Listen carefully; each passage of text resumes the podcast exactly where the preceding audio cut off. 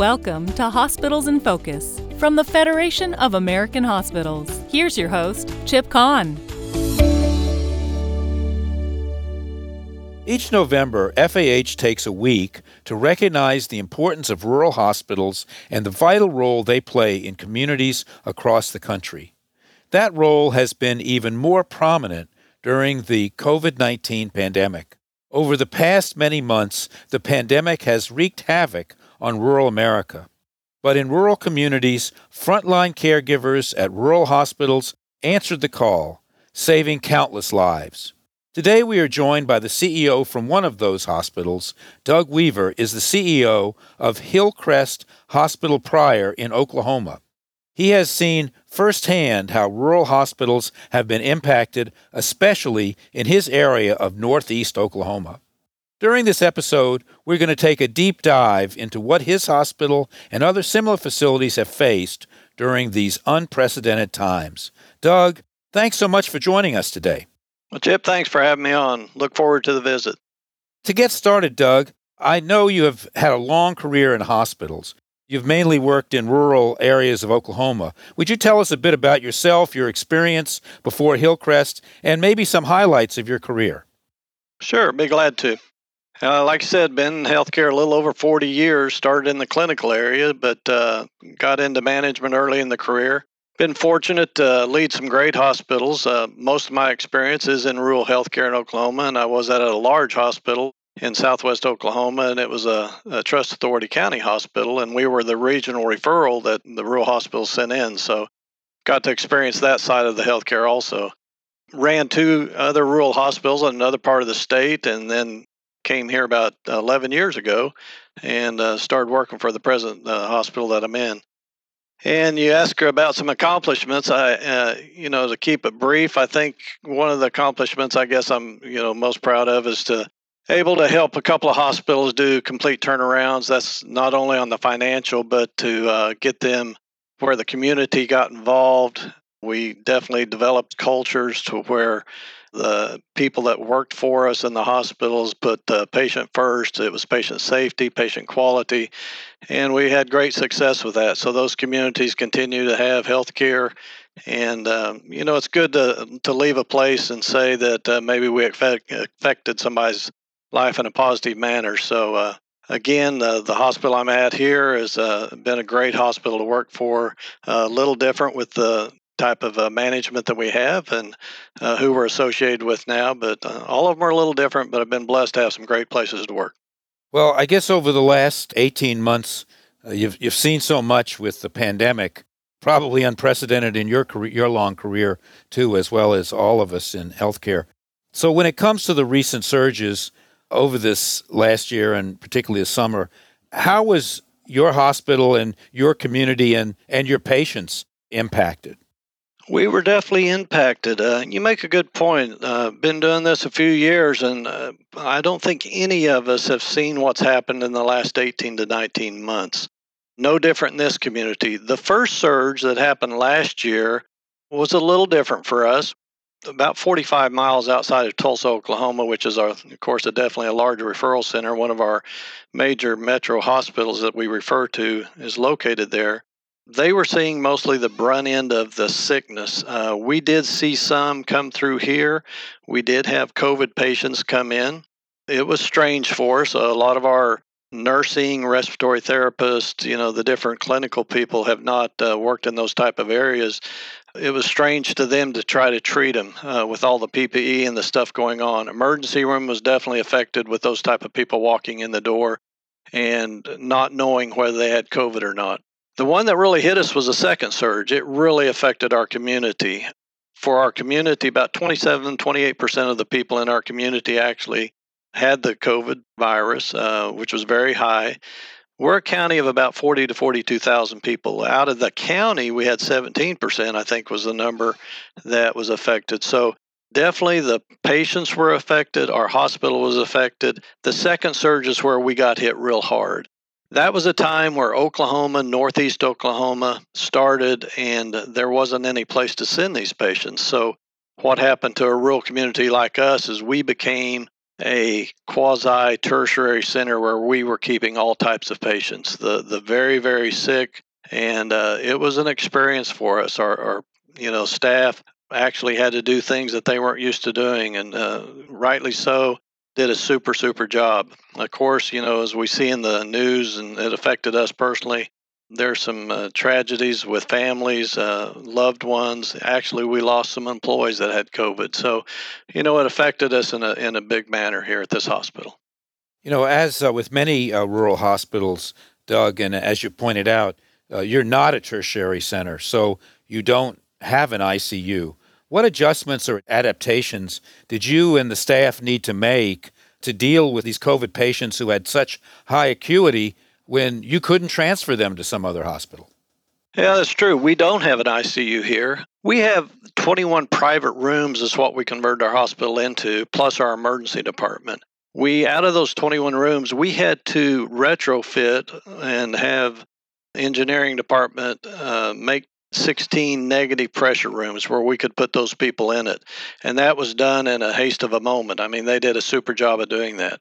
The emergency department became our what we'd call quasi ICU. That's where if a patient had to be put on a ventilator instead of putting them on the patient floor, that was our where the most critical people went. And we actually did run an emergency room, have those people in the, those rooms on ventilators. We did have 24/7 doctor care, which was why we put them there. And you know the ED nurses are really more used to the trauma, those type of critical situations of running cardiac drips or the different types of medicine that had to be put in. So that became our ICU, and we were holding people for many, many hours because, again, there was no room in the inn anywhere. We were trying to go as far as five to six states out from Oklahoma trying to get patients. That's all the way to North Dakota, Colorado, New Mexico, Iowa, and uh, people were actually calling our system office, which is in Tulsa, you know, trying to transfer people to Oklahoma. So it was a critical time. Again, that's the retrofits we had to do, and uh, so we practice ICU medicine in our emergency room, and then the less sicker COVID patients that didn't need ventilators were on our patient floor. Doug, what role did telemedicine play during this period in the way your hospital operates? Telemedicine to us is probably becoming one of our uh, staple services. We at that time were doing telemedicine with our hospitalist program, reaching out to physicians in Tulsa after hours, and where you bring an iPad into a patient room and they can talk to the doctor and the nurse can utilize that uh, type of modality. When the COVID hit, we started using that in our emergency department and we hooked into doctors in Tulsa at our main hospital that were intensivists, pulmonologists, infectious disease, all of those type that probably you don't see in rural healthcare.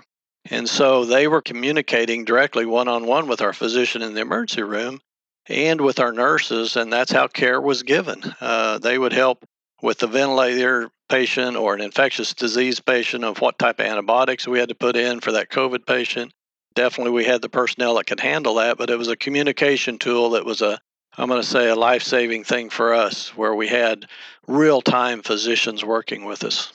I assume you see that extending into the future. Are there other ways telemedicine you think could come to impact care in rural areas?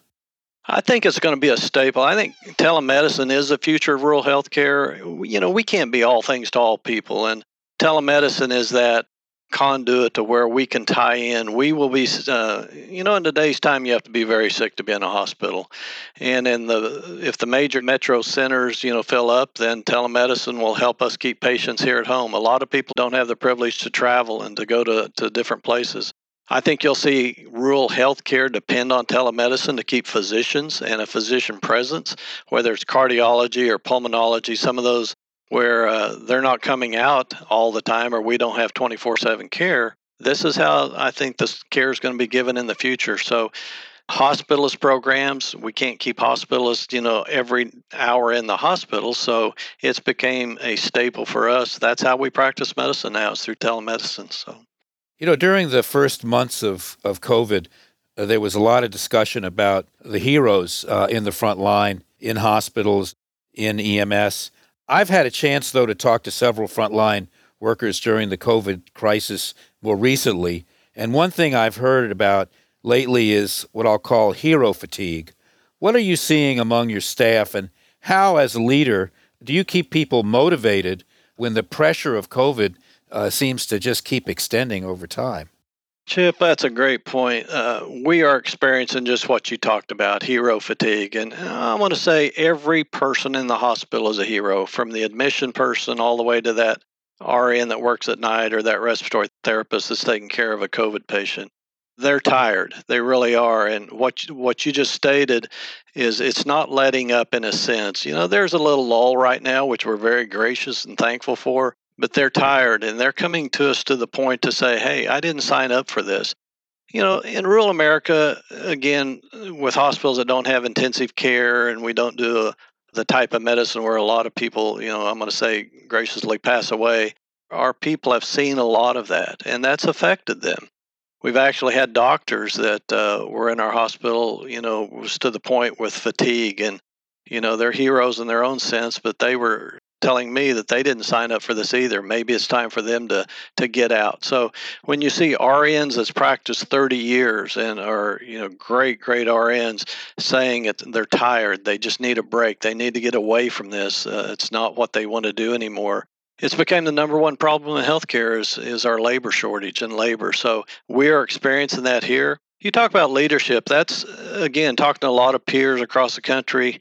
We have to we're leading different, and I'm not sure you can put a, any you know particular thing on that, but you know you support them you can do all the things of whether you give them free meals and all the gimmies that you want to give them but sometimes they just want somebody to come up and say thanks and put an arm around them and you know tell them that we support them and, and i think that's how we're leading is to become part of that support system. We're there for them it's not always about money which but is a big part to you know keep them but sometimes it's just that thank you that they need and somebody to, to say, hey, I'm here with you. You know, from this pandemic, we've had these staffing issues that, that you're talking about. Do you think, uh, looking into the future, that the staffing questions are going to be sort of endemic and you're going to be dealing with them once we get beyond COVID in terms of making sure you've got sufficient numbers of nurses and techs and others to serve the patients in your hospital? Yeah, I use a good word. It is endemic. We we've noticed that now. We think it's going to get worse. I think us out in the trenches or in the field are seeing that. We know it's not over yet. Uh, this year has been very, very tough, but we know it'll go into next year. Again, number one crisis in healthcare is labor, and I think if we had to sound the horn to whoever it may be, to the policymakers, to the the business leaders of the world, whatever, it's going to be there. That's going to affect healthcare. Healthcare's got to change. Uh, we've got to figure out how to keep workers in healthcare because healthcare is not going away. I mean, all of us are going to have a health issue at some time in our life, and we definitely want that RN there. And it's not only like you, eh, like I said, it's all the clinicians. It's it's everyone in the hospital healthcare industry that is feeling this. So, again, probably the number one thing right now that we're dealing with in healthcare. Uh, Hillcrest Pryor is part of Ardent Health Services, one of the Federation's members, I might add.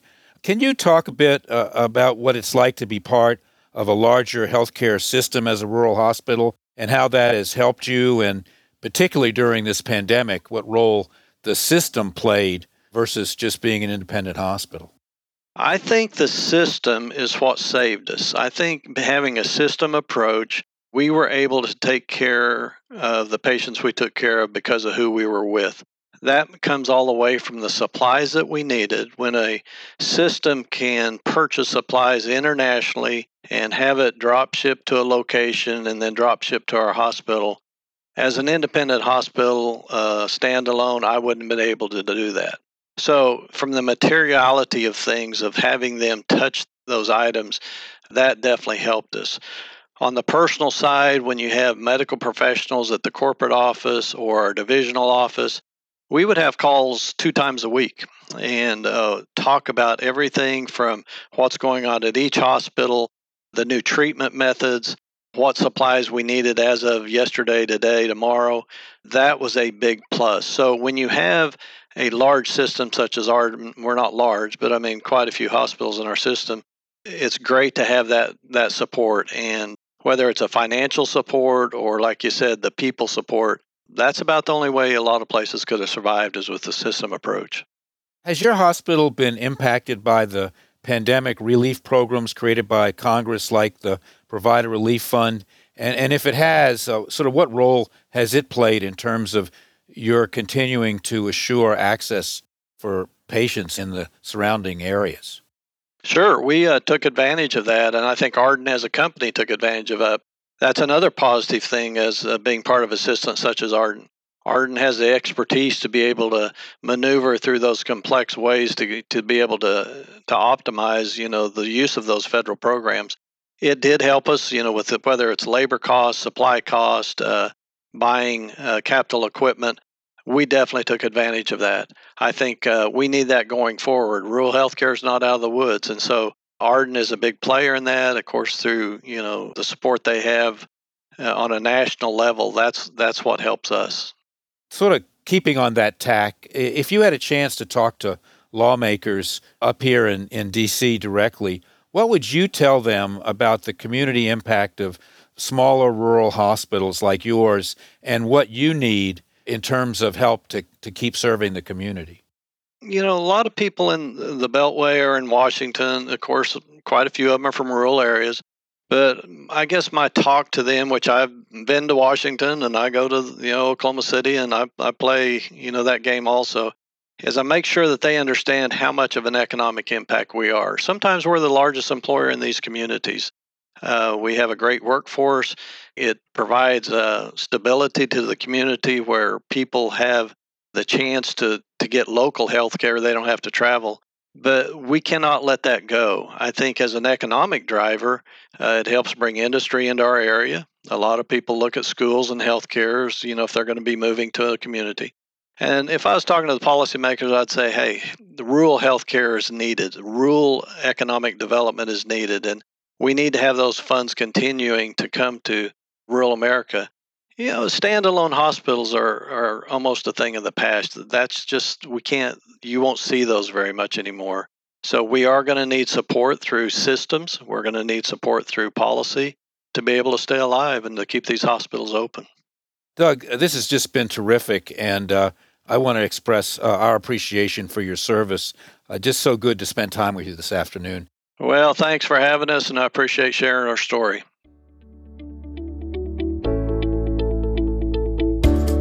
Thanks for listening to Hospitals in Focus from the Federation of American Hospitals. Learn more at FAH.org. Follow the Federation on social media at FAH Hospitals and follow CHIP at ChipKahn. Please rate, review, and subscribe to Hospitals in Focus. Join us next time for more in depth conversations with healthcare leaders.